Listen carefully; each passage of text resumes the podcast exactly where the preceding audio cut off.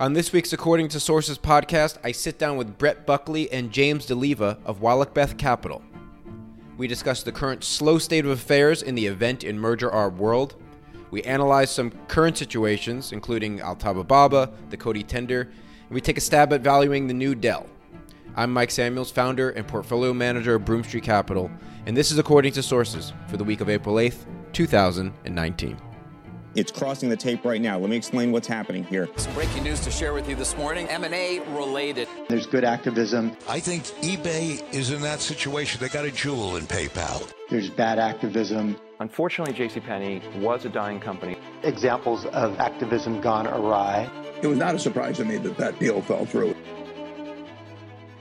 Brett and James. So, can you just before we get really rolling, like, just tell me about like what Wallachbeth is, how it was founded, like uh, there's a lot of people that are working here, so just give me a sense of what's going on. Wallachbeth was attractive to. Yeah, if you guys don't mind sitting sure. too close Yeah. to each other. Wallachbeth, Wallachbeth was attractive to Brett and I because there's a lot of other, you know, complementary type businesses. They have a. But what is it like asset management? It's a no. It's a it's a it's a broker dealer uh, that's originated from the derivative side. They used to be used to be a two dollar broker at one point on the Amex floor. They moved their operation upstairs, covered a broader you know customer base. And so the niche business is this portfolio finance RevCon business, which is conducive to, to you know some of the other eventy situations that we kind of jump into. The other one is a, a, big ETF business. So they have you know a 15 16 person desk, you know, huge agency ETF business, but it's maybe the second biggest liquidity provider on, on the street in terms of you know agency uh, ETFs, Right. Secondary and tertiary uh, names. Those two businesses alone kind of really lend to us fitting right right, right in the middle of it. Uh, there's there's another investment banking unit, smaller. Right. They you know they come out with some. Uh, they actually they're bringing something today, uh, which I don't know. You know, it's a Chinese wall, uh, but th- there's a there's a small uh, IPO coming out today. And then there's the research end of it. And then, well, there's no research per se. We're, we're not a research provider. We fall under the uh, market commentary, and basically, uh, it, it falls under market commentary. Okay. But we so like, how do you how do you get into contact with a guy like Roy? Uh, he's, we, we cover him. He's our he's a, he's a customer that, that we you know either you know hit personally on on the telephone or IB or email. Right. But he doesn't pay you with like order flow. Oh yeah, yeah. He does. Yeah. So we, we are. I mean, we're basically uh, you know an equity execution or option execution desk Right.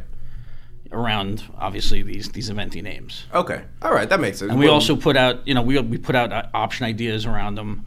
Uh, we wrap some of our own thoughts with option ideas that, Right. that kind of limit risk and you know leave you with some sort of definable risk. Okay. at And your end of the role, like your title here, is exactly just so I get it right. Uh, event driven strategies. Okay. And you're Brett. I'm the event-driven strategist. He's he runs sales and trading for the event-driven desk. when I first came across you guys through talking to uh, Roy and Michael at, at Westchester Capital, they said really great things. And when I first spoke to you, James, about doing the interview, I wanted to talk about special situations, and we sort of distinguish between soft catalyst driven situations and hard catalyst driven situations. And I wanted just maybe one of you guys to distinguish in your minds the difference between a soft catalyst and a hard catalyst. Sure. I mean, You want to take it, Brett? Yeah, sure. A hard catalyst situation would be anything that is, uh, you know, an announced and pending definitive merger or acquisition. The spectrum of sort of, you know, heading more towards soft catalyst. It's it's not just any one type of thing. It might be something that is, if you take a look at the sum of the parts of a situation and it looks undervalued, and whether or not there might be some near-term perceived catalyst that might unlock that value, people might take a look at situations like that. There could be an maybe an activist shareholder with a significant stake in a company that's um, urging you know the board and management to maximize value for all shareholders. That could be a a soft catalyst situation. It can go uh, even more soft where there's really nothing that might you know on the on the horizon that might trigger something, but on maybe a long time hold, and if it's at a deep enough um, discount and value potentially, there might be things over the horizon, if you will. So it's kind of a spectrum. Uh, so I guess that's how I would just more broadly characterize what is a soft, uh, not so soft, and then the hard catalyst spectrum. Right. But you guys seem to want to, in general, and then this might be not true, but are do you guys tend to try and avoid the hard catalyst situations? The event-driven desk at Wallachbeth is uh, we're we just finished our second year, so we're a new and growing effort in that space. We tend to have focused on the hard catalyst situations in the United States. You know, the announced and definitive transactions down to a certain size. Mm-hmm and we're going to be expanding that over time. And it's it's more just a sort of a uh, manpower constraint because you know again we're new and we're growing, so we'll we'll add people as we go, and then we'll be able to focus on more and more things. So we kind of chose the core of our everyday business to focus on largely the definitive announced U.S. space. That has been if you think of it as sort of if you draw the line at about half a billion dollars in equity value in the last year or two, there have been about you know 65 to 70, 58 to 72 announced pending situations in the U.S. Recently, that shrunk notably in the last three, four months or right. so, which everybody I'm sure is aware of. That number is now down to like you know there's maybe 37 or 38 of those situations, and that all pretty much shrunk pretty pretty quickly, just with deals coming off, and not enough volume of new announced transactions. There's been obviously a couple uh, few very large ones that seemed promising, you know, through you know year to date so far. But just the number of deals being announced, uh, there's obviously uh, a dearth there. So you know, you always have to be focusing on something. That's the job. Well, right now, I mean, there's not a lot to focus on. Right. I'm sure you're feeling that. I'm sure your clients are feeling that. So what do you do? I mean, there's only so much you can do. Well, I came from the buy side. When what we did was merger arbitrage, and that's mainly what we did. We had latitude to do other things. So we could go do convertible arbitrage. Uh, we did distressed situations, high yield. Uh, we looked for these, so, you know, so-called special situations. We did shareholder activism from time to time. So I've taken 13. Where were you before? It was a Stamford, Connecticut-based hedge fund um, called Dolphin Partners. Okay. Which we founded in the mid 1990s. You know, from time to time, you know, we had the ability to run proxy contests, you know, with 13D and you know do other sorts of activist approaches. So when the core of having a portfolio of passive stakes and announced pending situations becomes less attractive, smaller supply and what's left gets a little too tight, you can't just say to your investors, "Oh well, there's nothing, there's not so much to do," you know, because then they'll, you know, they'll take the money away. Yeah, so but that doesn't com- mean we want to reach and do stuff that are that's you don't want to go. No, you don't want to do things that are are are silly, right? or just we're if we're reaching right, that might be a problem. Well, so it, it's like, is there anything wrong with just sitting on your hands and doing nothing and waiting, which is like it's been uh, that's been 2019 at least for me, just basically waiting. There's nothing wrong with you know sitting on one hand on one's hands and waiting. I'm not recommending anybody go do something that they're not comfortable or familiar with. Uh, I'm just saying like when our core goal of having a portfolio of announced pending transactions was becoming unattractive looking, let's go look at other stuff that we also do know how to do so that we're not playing in traffic doing stuff that we, we're not quite familiar right. with. And you know that have different risk and return profiles, but if you if you're conscious of the different way that returns are realized and risks can manifest and you're familiar with those situations, there are other things that one can go do, which is not, you know, where you're, you're heading, you know, going off and maybe doing something, you know, uh, not smart. Right. Right. So where we've been focusing with respect to talking to our clients about just that, that sort of co- those core items, you know, obviously sensing the lack of deals in the last few months, which we think is largely a product of you know trade tensions and what's going on with um, with uh, you know Europe and Brexit and a number of other things. We think that's you know corporate boards and management don't have a lot of certainty or visibility going forward. So I, they have probably become reluctant to go big, do big, large transactions until there's some visibility. Hopefully, we get some trade resolution soon, and then we think going forward there'll be some you know deals being announced again. So James, just to, to switch it up for a second, in your interactions with with clients, you, you talk to funds on a daily basis. They're probably saying the same thing. I Starving, am. starving for ideas. starving for ideas. So what are people doing? Um, you know, it's it's it's looking at certain situations that that may be longer dated, like uh, like a Mellanox situation where, where there's where there's not um, anything in the near term. Maybe trying to come up with a shorter term strategy with options that's limited risk. Um, you know, some of the other, I mean, long dated stuff. Uh, you know, we recently held a dinner and you know the, the topic was uh, you know that, that took up the most time was Celgene BMY, and right. you know now that it's kind of we've gotten past the first hump of it, there's still you know a lot more to do, you know in this in this deal. The majority of the drama is off the table. Right? True. Yeah. And if there's no drama in this business, it's not very much fun, right? No, no. Last year we were right in the middle of NXPI, Qualcomm, Broadcom, right? That was there was a lot going on there, and we had Bristol Celgene now. So what are I mean? I mean, what, well, I guess what you tell people to do is what people have been doing leading up to this, you know, leading up to the, the shareholder vote, where where it was a, um, you know, people were buying put spreads in Celgene to protect their downside, and people were buying BMY calls or call spreads to protect their upside in case something came in over the top. Uh, something did materialize, you know, and then once that kind of, you know, once we got that out of the way, those positions unwound, you know, unwound over the next few days, and now they're looking at longer dated kind of what's the next step type of, you know, uh, strategies. Right. Now I say this with option strategies because not everybody is a is option savvy. A lot of people just stick with trading equities, and you know, Brett and I always kind of the one thing we, we always agreed on was that an option strategy should be part of everybody's portfolio to limit your risk, to define your risk, to hedge some part of your trade, a part of the trade that needs to be or can't be hedged otherwise. And you know, when you use them that way, and you're not just buying up premium, you know, or possibly wasting time value, it, it, it works out for most people. The, the, guys who use options are probably the guys that have been around the longest. You know, as as you as you can attest to, because you know, obviously when you ran when you ran money, you know, uh, Brett was you know pretty heavily involved in options as well. Right, right. So uh, I asked you to. I said, what three situations did you want to talk about the most?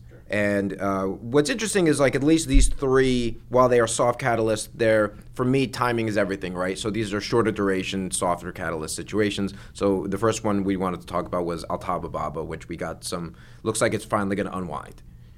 And maybe you could just talk about Brett how you're recommending people position this, what's your view on the rest of this trade, and and also just you know this has been a, clearly a long time coming if you look back, I don't know how long you guys have been recommending to have this on, but certain funds have had this on for multiple years now.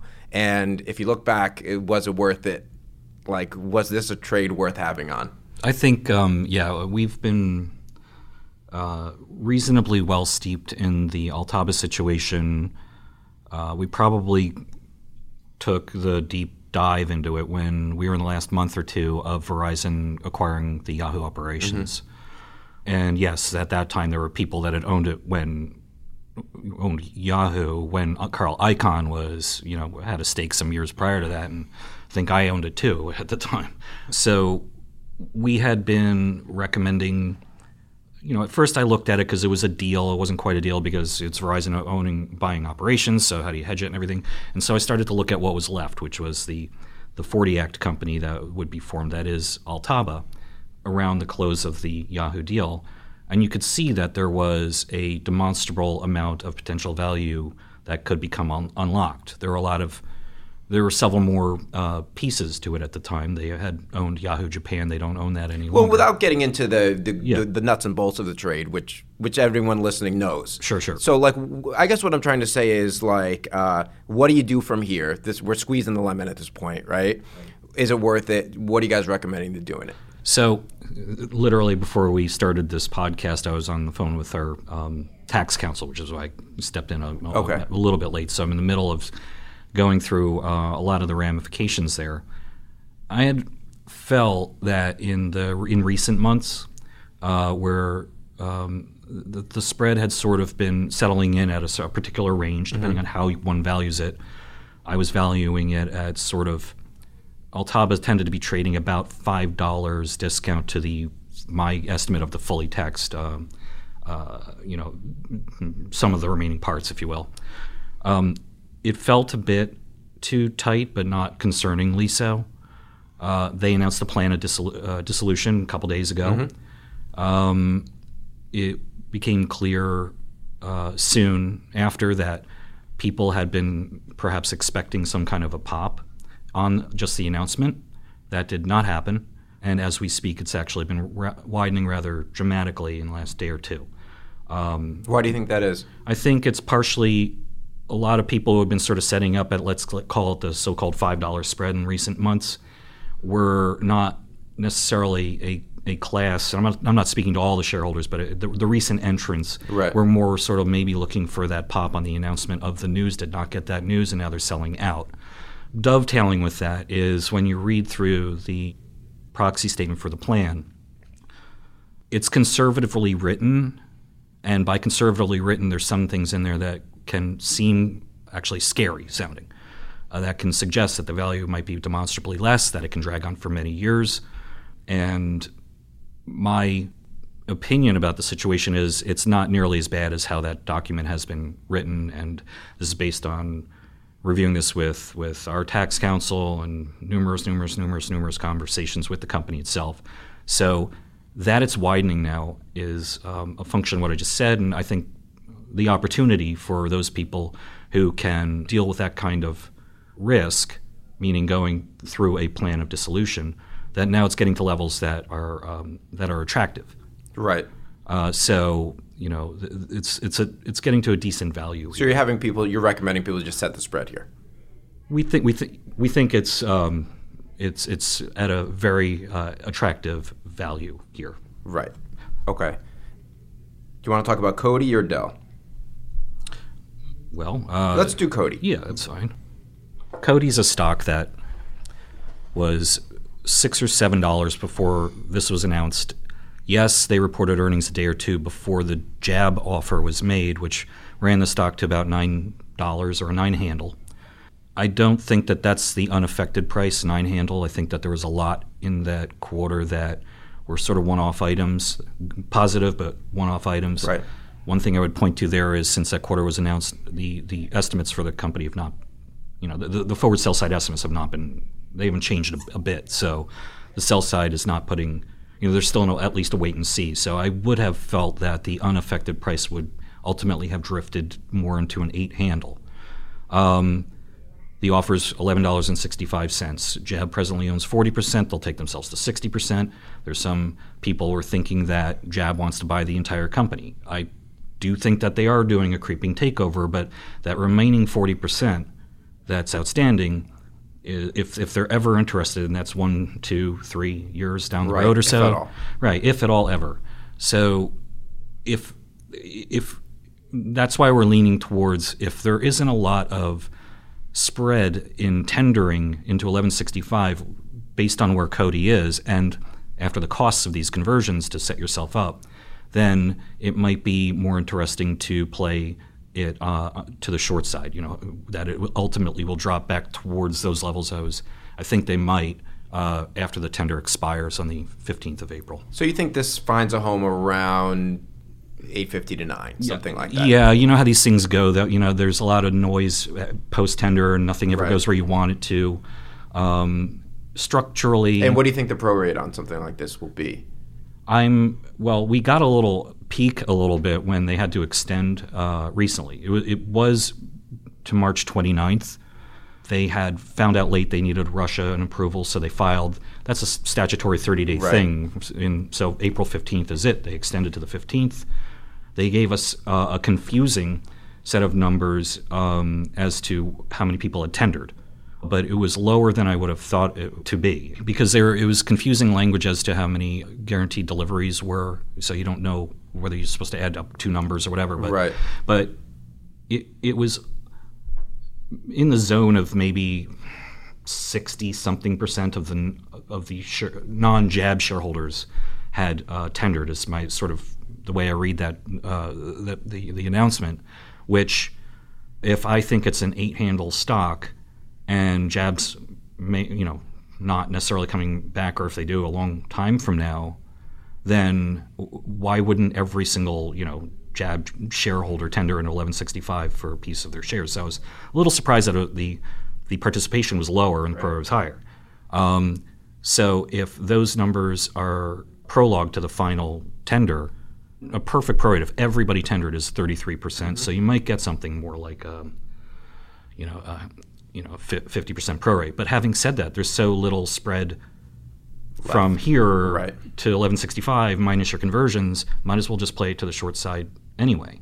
Right. So that's Right. that's where I'm sorry, J- uh, which James is going. Which is which sounds great, except you know suddenly I've gotten three notes from three different banks in the last week saying to do the exact same thing. You know, and that's what starts to scare me about the whole thing. It's like because there's so few opportunities out there.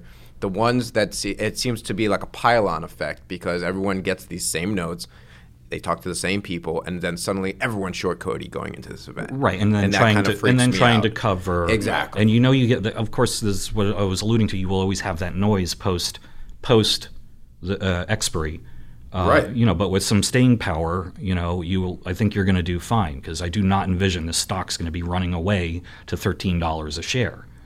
Right. But you know as much as I, like the people in this event biz, uh, they want to be out at the event. You know, the event happens, they want to cover. They don't want to cover over the next three weeks. Right. So yeah, you're right. It could be could be noisy. Um, I asked you the third situation. You said you wanted to talk about Dell, and I guess my question is, why do you want to talk about Dell at this point? I think that there comes a point that no matter how despondent you might feel about ever getting a fair value for a um, for a, a, Dell ownership interest, uh, that sometimes it gets so cheap that even uh, if you never realize a fair value, if let's say there's some transaction some years forward or whatever, that it's at such a low level that whatever value is offered, you still tend to fare well. And so the the situation with Dell is they're committed to paying down Dell's core net debt, which we've we've had one uh, public filing since they've been DELL public Dell. Right. They they did do that. Um, a little over a billion dollars in uh, net debt. Core Dell net debt declined a little over a billion dollars. Um, at the same, and they're, and I've spoken with the company. They're committed to continuing to pay down that debt, even though they can buy shares if they want to. They would rather pay down the debt, which I encourage them to do.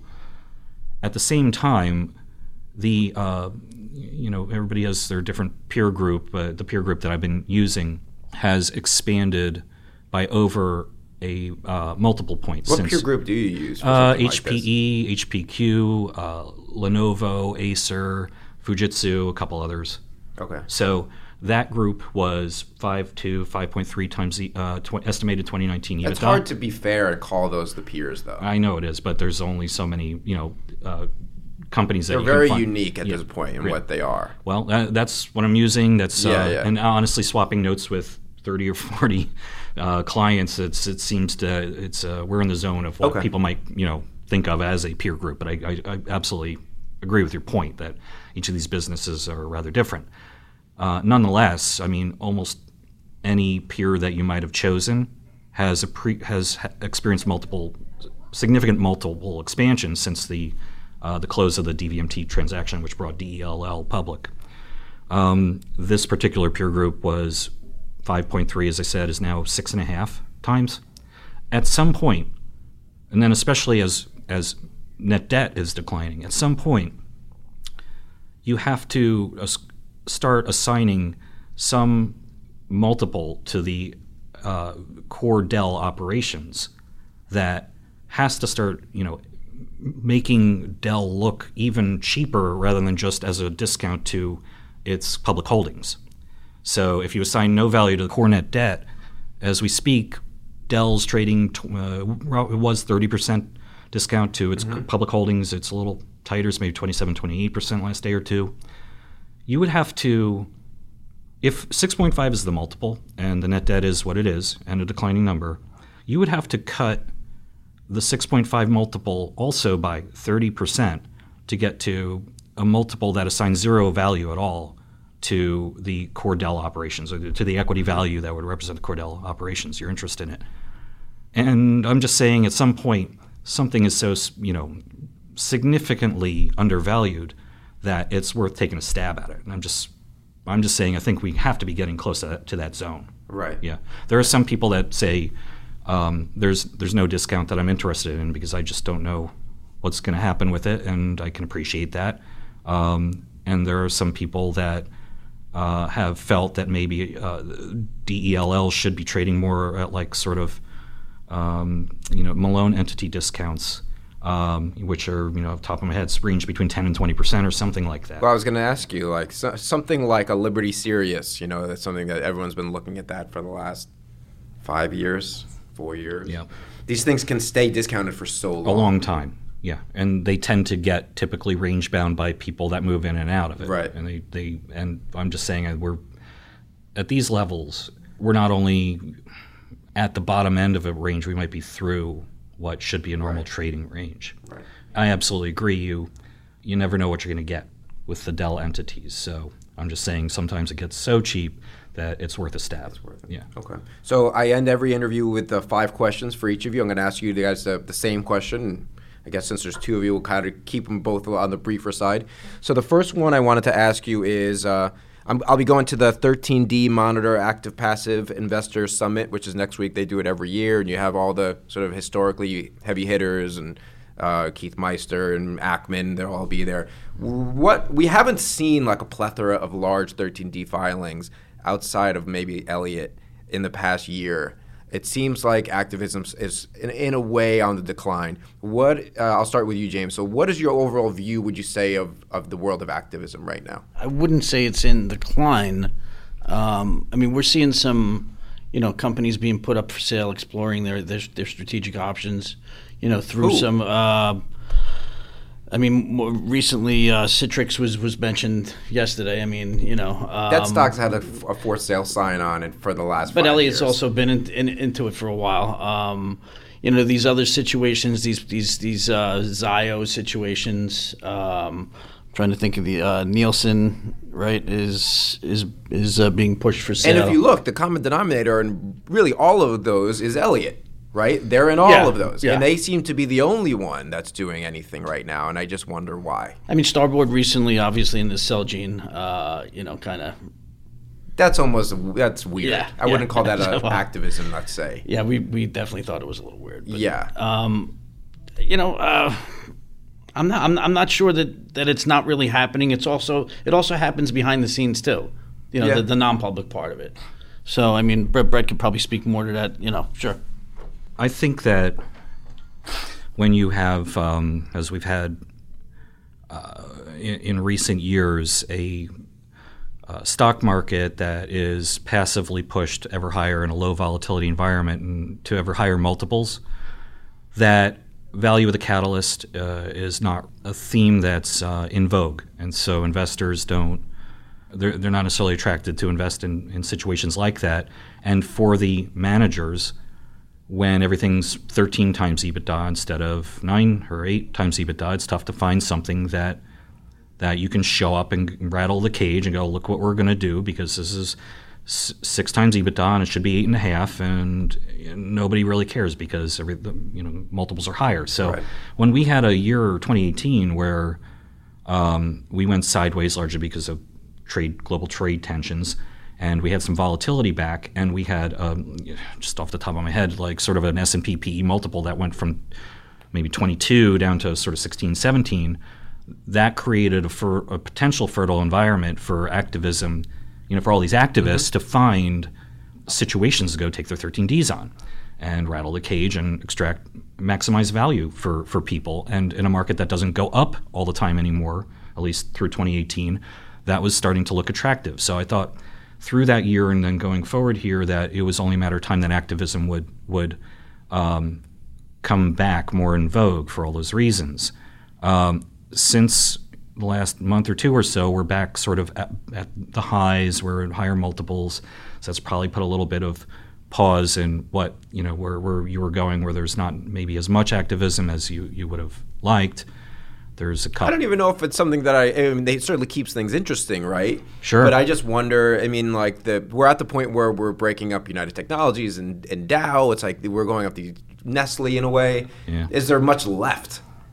Uh, it's getting it's getting kind of picked apart. Uh, uh, true. I mean, we I follow a, few smaller situations uh, that I think will uh, provide some interesting value that are are um, you know where there are activists in in there, but they're they're smaller. They're not you know very large situations. I do agree with you that the Bristol Myers thing was a little bit weird. That was I always thought the Bristol Myers was them a wanting to be in the headlines and b just like it was a free look, right? They bought it at 45, 46, and w- there wasn't huge downside because people like the combination anyway. So they probably were like, we like the combination. Maybe we get the bid, maybe we don't. Either way, low risk, and we get in the paper. They, I was I was talking to ISS right before the maybe two weeks before the vote, uh, and they were asking me about it. I, I mean, when I was an activist Right. years ago, they I presented before ISS. You know, you know, you know, if- when you have a proxy in hand, you're running directors. You need to go to ISS and Glass Lewis and all those people. So I had called them on another matter on something that I had done some years back, and the first thing that they were. Um, you know, wanted to talk about was this whole Bristol Myers thing, and I- I can't remember what was it, maybe two, three weeks before the vote or something. Yeah, or before I, excuse me, before ISS came out. From day one that the Celgene deal was announced, we didn't believe there was a buyer for Bristol, and so we recognize the size of the patent cliff that Revlimid represents. We had where, where we couldn't get comfort with the Starboard proposition was it seemed that they were ask, asking us to disprove a negative that may or may not occur several years from now, and seemed also to in in their 200 page pitch book or whatever they had filed mm-hmm. didn't you know, just really it wasn't very highlighted the other side of that coin that at the end of the day Bristol Myers of course is taking on more risk but they're also not paying some gargantuan price and until then they are actually collecting some pretty significant cash flows from the from Celgene until until that time. So you know it just they didn't seem to highlight that enough and so I, I just couldn't I just felt that br- the Bristol management uh, proposition was was better and you know for whatever was worth shared it with ISS but And and and Wellington, which ultimately threw the biggest wrench into it. You know, Mhm. what were their motivations? I don't know yeah I mean they, they Probably the same thing. Get in the papers and. ISS said to me, we, we found it interesting that Wellington, who typically doesn't say much out loud, uh, was being vocal like that. And I said, yeah, I also find it interesting that in they're being vocal, that they're selling many millions of shares on, on the way out, out. So it's like that doesn't. Right. What is that telling us? Okay, second question. Now, James, I'll start with you. Um, you guys speak to funds all day, but if you could only invest with one of the funds, who would it be? And Man, why? that's that's a tough question. You know, I would I would uh, I, I like to stick with the guys that have been around the longest. So I'm not going to mention any names, uh, but I think the there's there's probably a handful, maybe not even a handful. There's probably four accounts out there that have been around for well over ten years, and and and uh, my money would definitely go to at least you know two out of the four. Okay. Any Uh, reason you don't want to say anyone's name? Yeah, I just, I mean, it's, it's, I, I, you know, it's just not something I really want to. I don't want to start, you know, advertising for other people, and you know, still have to cover everybody, you know. And Okay. then, you know, and, Well, I'll, I'll Brett, I'll, I'll phrase it this way. Uh, whose strategy, uh, from what you've talked to, do you particularly respect? Without saying I prefer one fund over all the rest. Whose strategy? Or Um, whose brain do you like to pick more than someone else's? Or in the world of activism, Mhm. I've been impressed by Engaged Capital. Okay. Which were the uh, the, the guys that were in there that uh, drove the Rent-A-Center situation. Yep. Um, and then, as you know, the, the the Vintage Capital deal collapsed, and they're working out the break fee, which I, I don't think Rent-A-Center will get. But irrespective, um, Engaged went back in, increased their stake. Um, if management's new pro- set of projections are to be- be believed post the vintage deal collapse, then a redo of any kind of deal, you know, the former numbers with the new set of numbers is a deal in the mid to high 20s. Mm. Uh, and so Engaged, I think, had owned uh, a significant stake, or, you know, I, oh, I'm going to get the numbers wrong off the top of my head, but I think hit like almost a double in a 20 month period, and that's that's pretty good as far as. But I mean, don't you think they were they were pushing for the combination? Yeah, and then it blew. And then the business happened to get great in the midst of it all. and then they sold a piece before the thing blew up and bought that stake back. They're back up to nine nine. They're in there. They board representation, and I think they're. I, I'm just impressed with what they had done with that situation. And, Right. And there's a couple other things that I know that they're in there smaller. Yeah, yeah. Uh, not not necessarily worth bringing up, but I just I was I was impressed by that. Okay. You know? uh, if Okay. that helps answer that question. Yeah, absolutely. Um, okay, so uh, James, I'll bring this one back to you. There, there are other research shops that do what you guys do. Sure. So, uh, in a few sentences, how would you say one gains an edge in this business? I believe you know I, I I've I've been doing this for well over 25 years, uh, mostly on the derivative side and equity, uh, you know, equity coverage of hedge funds. Uh, we've had traditional merger arb desks that I've worked in the last two places that you know have dedicated analysts to you know to certain event-driven situations and everything like that. Um, what I like about I guess, uh, changing things up or differentiating ourselves um, is the fact that Brett has never been on the sell side. So um, that was something that really, uh, uh, you know, kind of lured me in immediately. Uh, and, and just the way he, he's got a very diverse, strong background, and the fact that we don't pigeonhole ourselves in just the merger arb stuff and can kind of, you know, deviate into other or transition into other situations.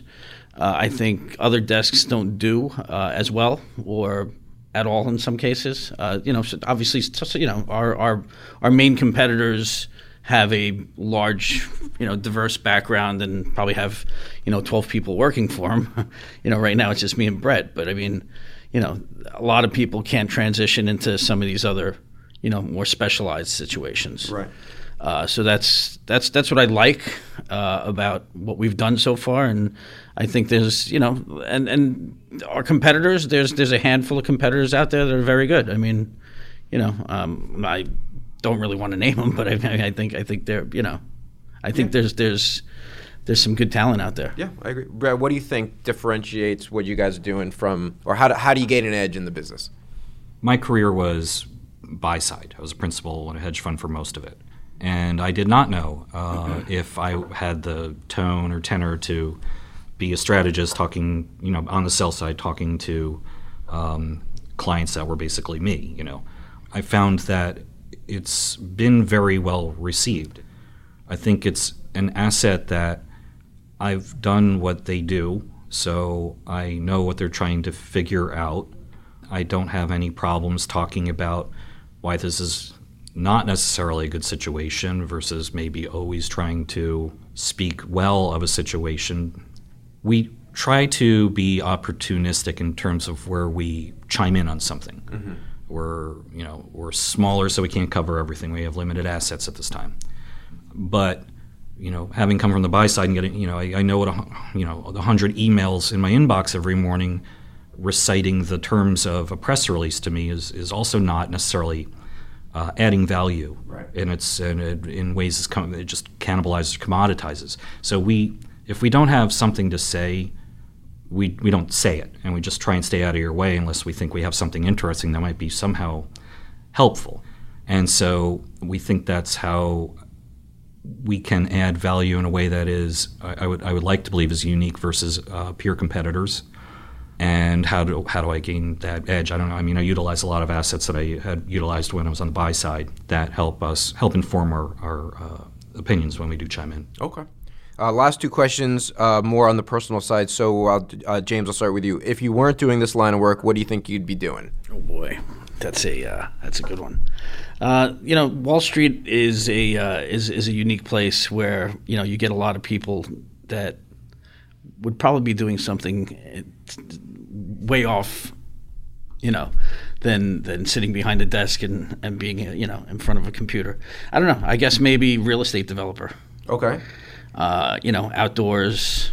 You know, You want to own a restaurant? I do want to own a restaurant, but that uh, I think I'd have to be a real estate developer first. You'd have to and- make your money in real estate, then exactly. waste it in Exa- restaurants. right, exactly. That's a good exactly. idea. exactly. What about you, Brett? I'm glad James gets all these questions first. Um, uh, you know, I don't know. I, this isn't a job to me. It's I'm fascinated by you know tinkering with you know modeling you know math modeling and all you know all these uh, you know, doing LBO models and talking to the company. So it's it's to me it's a hobby. So this is it's fun time every day for me. So I, I haven't ever given it really any any thought. Um, you know, if if I were in a situation where I would have a you know home office or something like that, probably some form of philanthropic work. But I would always like to have, you know, uh, some money allocated to in-house managers doing this sort of stuff, so I Right. could like wander around and see what you know, get a vicarious thrill as to what you know what they're up to. Um, and last question, I'll start with you, Brett. Uh, if you could have dinner with anyone, living or dead, who would it be and why? Oh, um, um, a fellow by the name of Edward Netter, who's uh, passed away. Um, he is, um, I've known him for many, many years. He was the father of the person who founded Dolphin Partners. And he's brilliant and he's thoughtful and he's a, he's kind of a mini Warren Buffett. Okay. You know, he literally, his holding company um, uh, owns insurance companies and all sorts of other operating companies. So it's a, it's a mini Berkshire Hathaway, if you will. Uh, and I've always uh, respected his thoughts uh, and his wisdoms, and he's somebody whose shoulders I stood on when I was coming up and learning everything from, you know, how to, you know, do a leveraged buyout on a company to learning merger arbitrage and so on. Uh, it would just be really great to have a dinner with him again. James? I'm going to make Brett cringe, but uh, I would choose Donald J. Trump Okay. uh, just for the sheer. You know, do you you, know- you don't want to split a steak with him, though. Heard it's Yeah, I'm, medium I'm, well. I'm not su- right. Yeah, I'm- I'm- ketchup, medium well. I'm okay with that part of it. Uh, I, I would probably just want to. s- I wa- I would like to hear the. I'd like to be there live for the circus, Mm. and and really get some insight in terms of how much of this is is for show, and how much of it is real. Okay. Are you coming from a pro Trump or an anti Trump? Um, Uh, I am. I am not. I mean, Fascinated by it. I'm definitely fascinated by him. I am. I am not a pro Trump, uh, but I, I. I guess. I guess I used him as the best selection available. Okay, and uh, I guess if you could only ask him one thing, what would you what would you ask? I would like to know how much of his tweets are actually preconceived. Like, uh, are they are they are they off the cuff, or are they? There's somebody sitting there. They kind sound of like they're off the cuff. They sound like they're off the cuff. I, I, don't, I don't buy that though. I mean, I think there's somebody. I hope he's not premeditating these. I, I- somebody. They're I, not I- that I- smart sounding. I guess. Um, all right, guys. Thanks again. That was great. Sure. Well, thank you. Good to meet you guys. Yeah. Same here. My thanks again to James Dileva and Brett Buckley of Wallachbeth Capital. I'll be back next week. You can hear my interview with Greg Roumeliotis of Reuters News to discuss the current state of financial journalism in 2019. Again, I'm Mike Samuels of Broome Street Capital, and I will see you next week.